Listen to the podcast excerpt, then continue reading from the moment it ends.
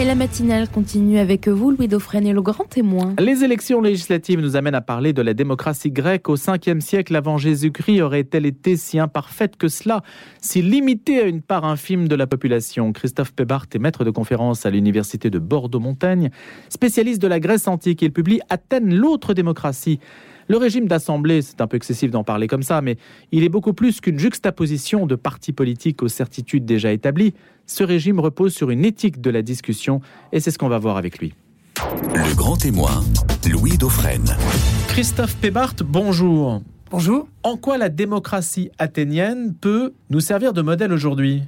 Alors en réalité, on pourrait dire que euh, la question que vous posez revient à se demander à quoi sert l'histoire, puisque euh, finalement, euh, avant même de savoir si la démocratie athénienne peut nous inspirer, nous aider à réfléchir, la véritable question est de savoir à quoi sert l'histoire. Est-ce que l'histoire est simplement un témoignage érudit sur le passé, nous expliquant comment c'était avant, ou est-ce que finalement la description de comment c'était avant peut nous aider à comprendre pourquoi aujourd'hui nous vivons comme nous vivons et peut-être nous indiquer des chemins, des routes imprévues pour euh, demain. En étudiant ou en essayant de décrire la démocratie athénienne, euh, nous prenons conscience, en tout cas j'espère euh, contribuer à cette prise de conscience, que tout ce qui nous paraît évident ne l'est peut-être pas.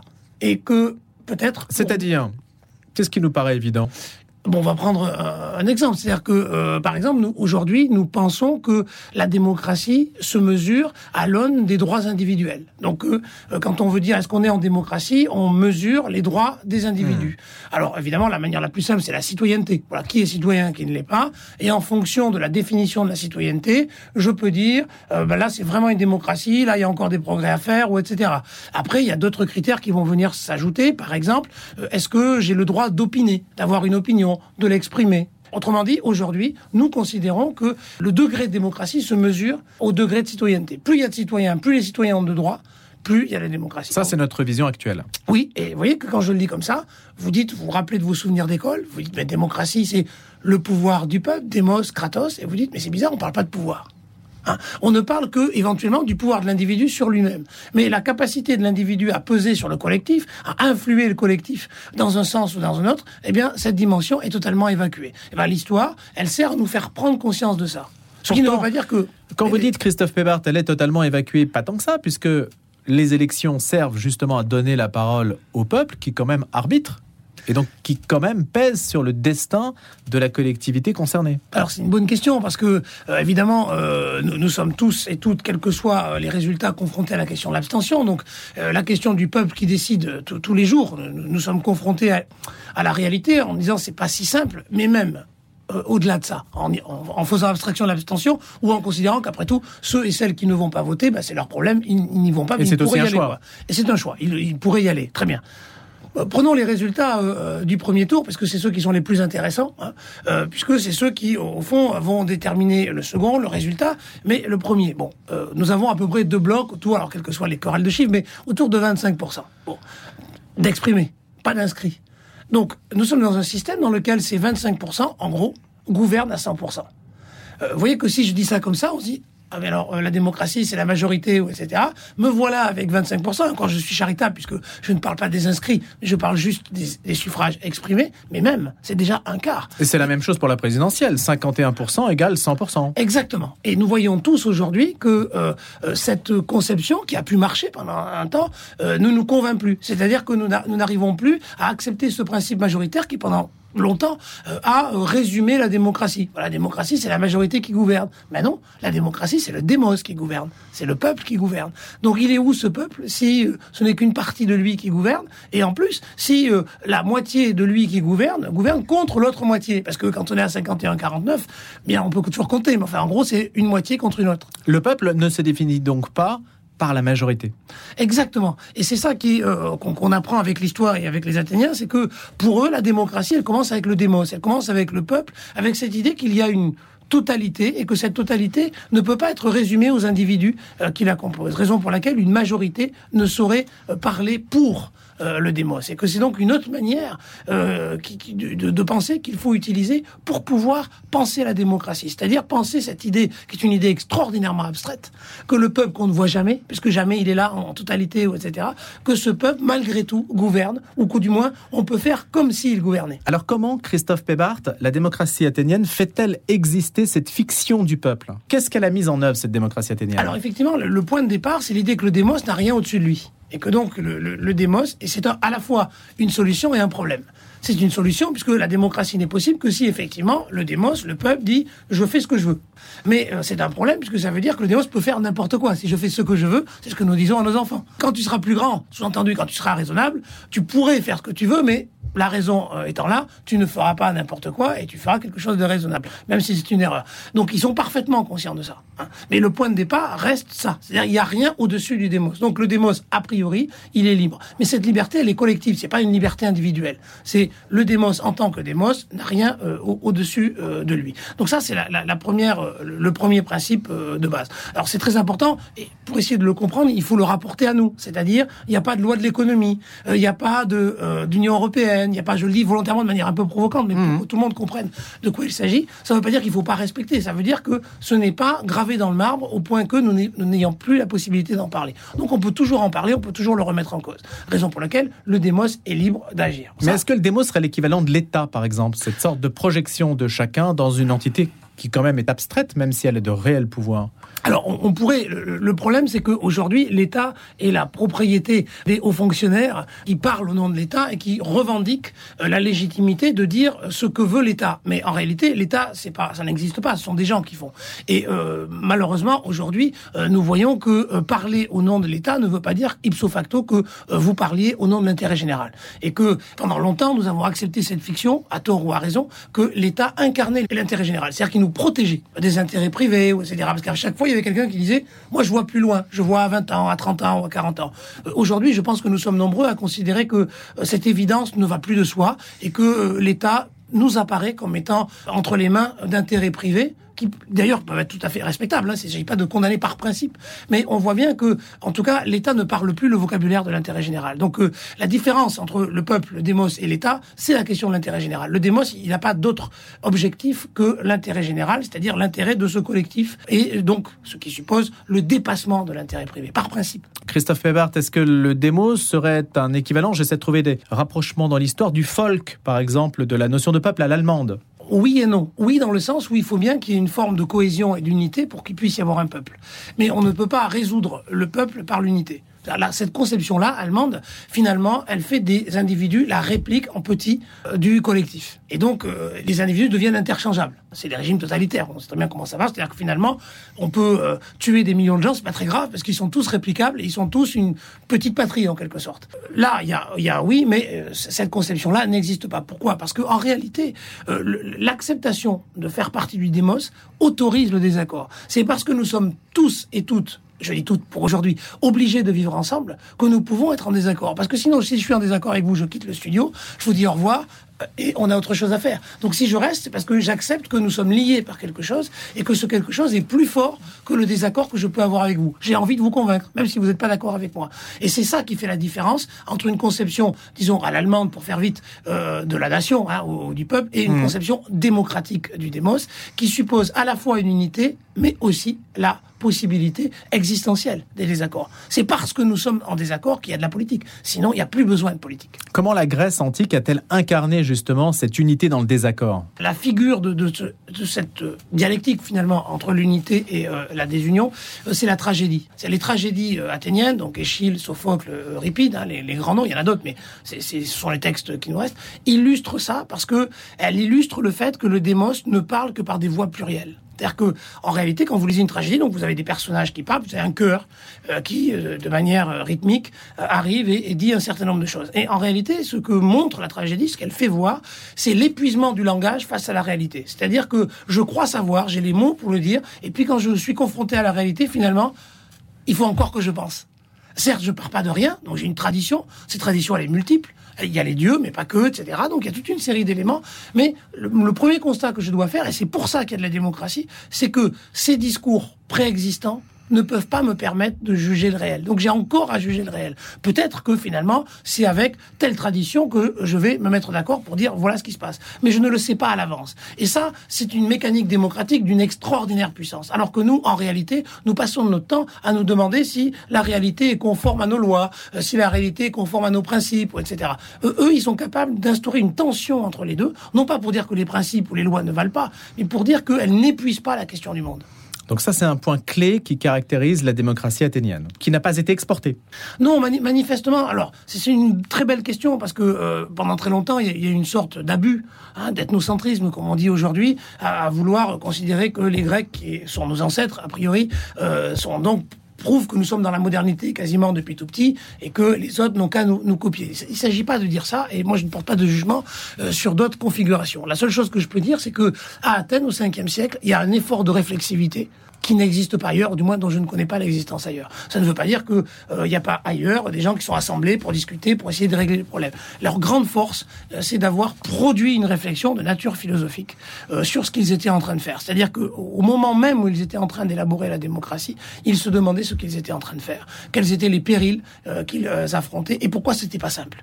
Et ça, je pense que effectivement, ça, c'est un acquis pour nous. Mais au fond, même s'il y en a eu d'autres, ça n'a pas beaucoup d'importance. Ce qui compte, hmm. c'est que eux nous aient légué ces textes qui nous permettent encore aujourd'hui, 25 siècles plus tard, de réfléchir et de dire, bah, c'est incroyable, euh, alors qu'ils vivent dans un monde qui n'a rien à voir avec le nôtre. Et eh ben, quand je les lis, je, peux encore me poser des questions et je peux encore essayer d'envisager des réponses qui ont un écho avec les leurs. Une figure comme euh, Périclès, vous ne la citez pas spontanément? Pourquoi?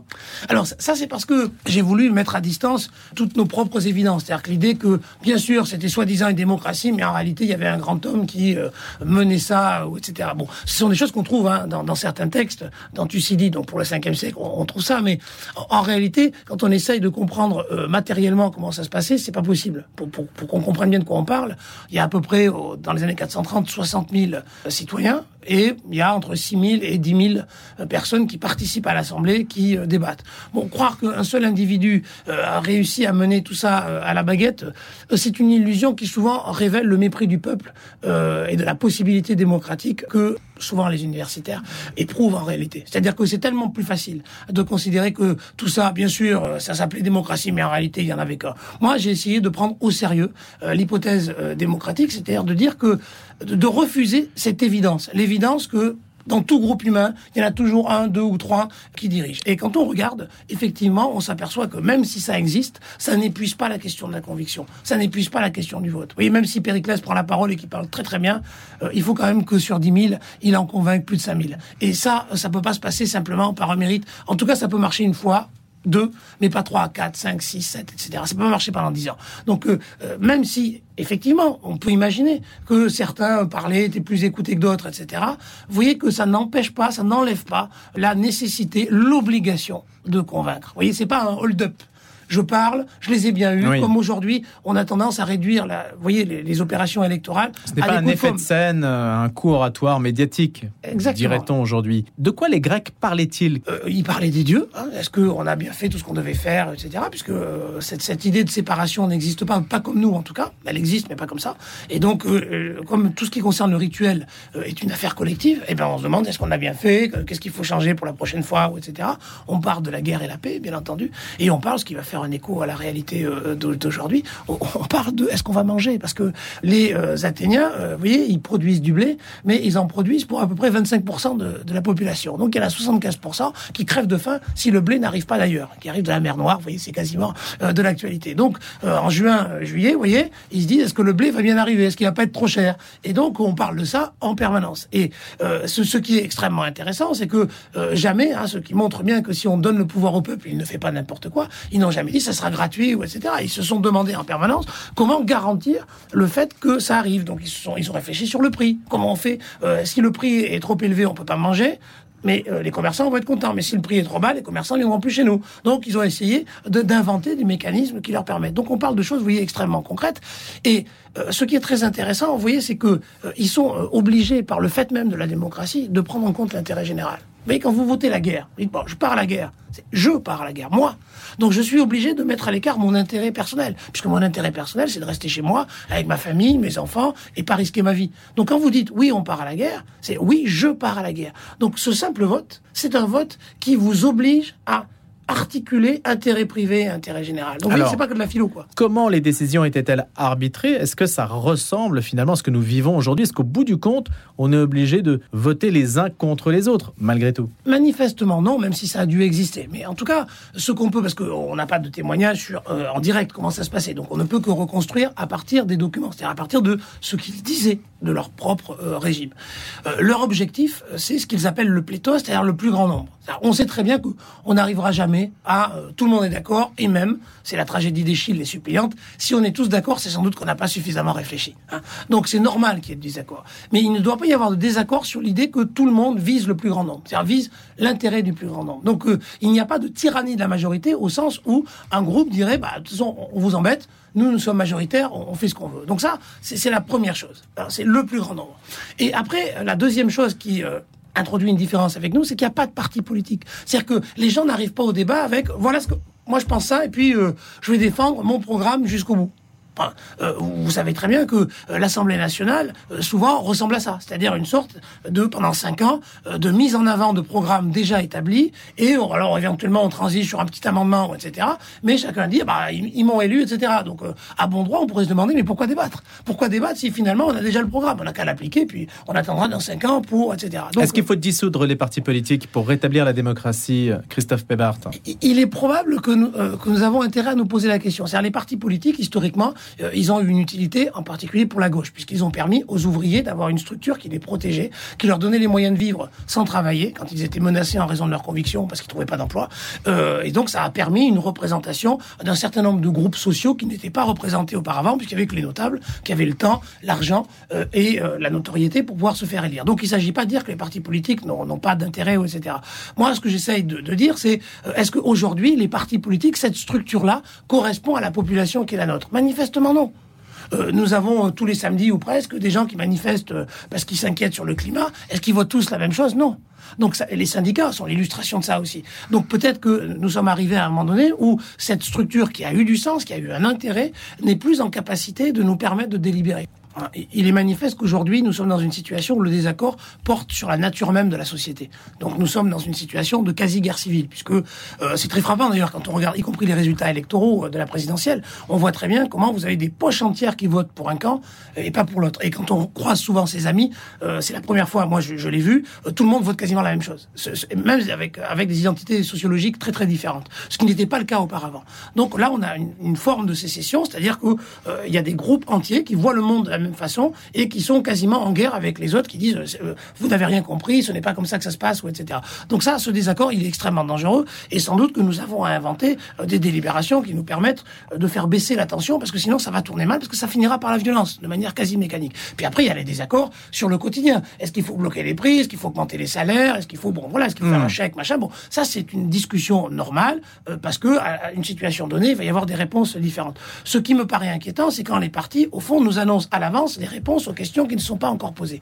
Et ça, c'est ce que, nous vivons. Et je crois que beaucoup de gens considèrent que euh, aimerait bien avoir une véritable délibération. C'est-à-dire qu'on aimerait bien à la fois qu'on parte d'avis tranchés, différents, c'est normal, mais qui a une capacité non pas à faire consensus, c'est-à-dire dire, mais j'en prends un petit bout, j'en prends un petit bout, etc. Il ne s'agit pas de faire un, gâteau en prenant un peu tous les ingrédients, mais que nous soyons capables collectivement de fabriquer une décision qui ne ressemble pas à nos avis de départ. Et ça, je pense que c'est un enjeu aujourd'hui, parce que nous avons une population qui, comme jamais, n'a été éduquée. Donc en fait, beaucoup de ce qui marchait auparavant en disant, ils sont plus intelligents que nous, euh, ils font que ça, ils ont travaillé, ils ont fait des études, etc., ça marche de moins en moins. Quand vous avez une population où tout le monde est bachelier, où euh, maintenant quasiment 50% euh, de la jeunesse est bac plus 3, euh, vous voyez l'évidence de la supériorité de X, Y ou Z qui vient nous dire comment est le monde, euh, on, l'entend moins.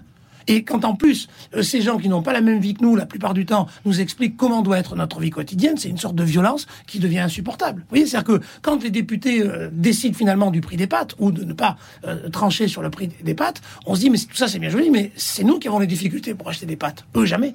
Et, et je crois que c'est ça qui est en train de nous arriver. Donc, plutôt que de le fuir et dire c'est du populisme, moi je pense que notre intérêt consisterait à dire, eh ben c'est plutôt une bonne nouvelle. Notre bonne nouvelle, c'est que nous avons envie de démocratie, nous avons envie de délibérer ensemble avec des, des manières nouvelles que nous allons inventer. Et en ce sens-là, il ne s'agit pas de copier euh, euh, les Athéniens, mais de se dire que la démocratie est toujours possible. Voilà. Et que euh, notre monde n'est plus véritablement une démocratie à nos yeux. Voilà. Bah, c'est pas grave, on va changer, on va trouver de nouvelles règles. Est-ce que le référendum est dans l'ADN démocratique? C'est une illusion de penser que euh, la, la, une procédure va, va, nous sortir euh, de l'ornière. La première chose qu'il faut pour qu'il y ait une démocratie, c'est qu'il faut que je vous respecte. Et que même quand vous allez dire quelque chose avec quoi je suis mais radicalement pas d'accord, il faut que j'envisage la possibilité que vous disiez vrai. Pas simplement supporter que vous puissiez parler. Ça veut dire qu'il n'y a pas de démocratie s'il n'y a pas de culture de base commune, Exactement. de référentiel commun culturel. Exactement. Culturel, je dirais, pour être plus précis, épistémologique. C'est-à-dire que nous devons accepter l'idée que le monde tel qu'il est produit au même moment des interprétations divergentes, qui ont toutes a priori la même valeur. La question, c'est pas une culture, vous voyez, parce que quand on dit culture, on renvoie à des choses déjà établies. C'est une manière commune de voir le monde, qui est bien différent, quelle que soit votre culture de départ, vous voyez. Et donc, euh, une épistémologie, c'est une manière d'accepter le fait que nous n'arriverons jamais à épuiser le sens du monde. C'est-à-dire que nous aurons toujours à réfléchir sur le sens du monde. Raison pour laquelle il y aura de la politique et raison pour laquelle j'ai besoin de vous. Voilà, j'ai besoin de vous, non pas parce que vous vous allez me conforter en disant bah, vous avez raison, euh, tout ce que vous dites est extraordinaire, précisément parce que vous voulez me dire bah, moi je vois pas les choses comme vous. Je dis mais c'est incroyable, nous sommes censés voir la même chose. Et c'est ce point de départ, cette acceptation-là, qui me paraît être l'essence même de la démocratie.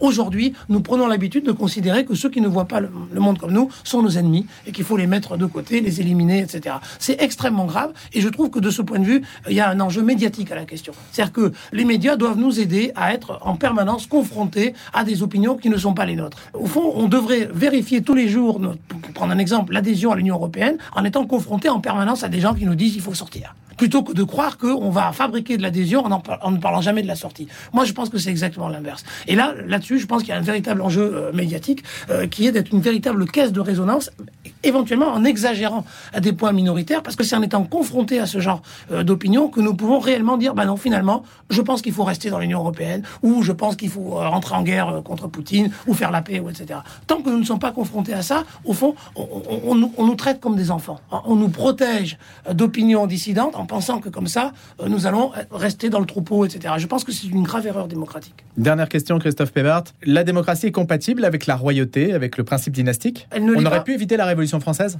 Non, bien sûr que non, parce que euh, la, la, Révolution française, c'est ce moment extraordinaire où, euh, au fond, euh, les Français se sont découverts français. C'est-à-dire qu'ils ont euh, vu, dans, dans, dans, les faits, euh, que le peuple faisait l'histoire. C'est-à-dire que du jour au lendemain, ils sont passés d'un monde dans lequel les rois faisaient l'histoire, ils décidaient de faire la guerre, de faire la paix, d'augmenter les impôts, etc.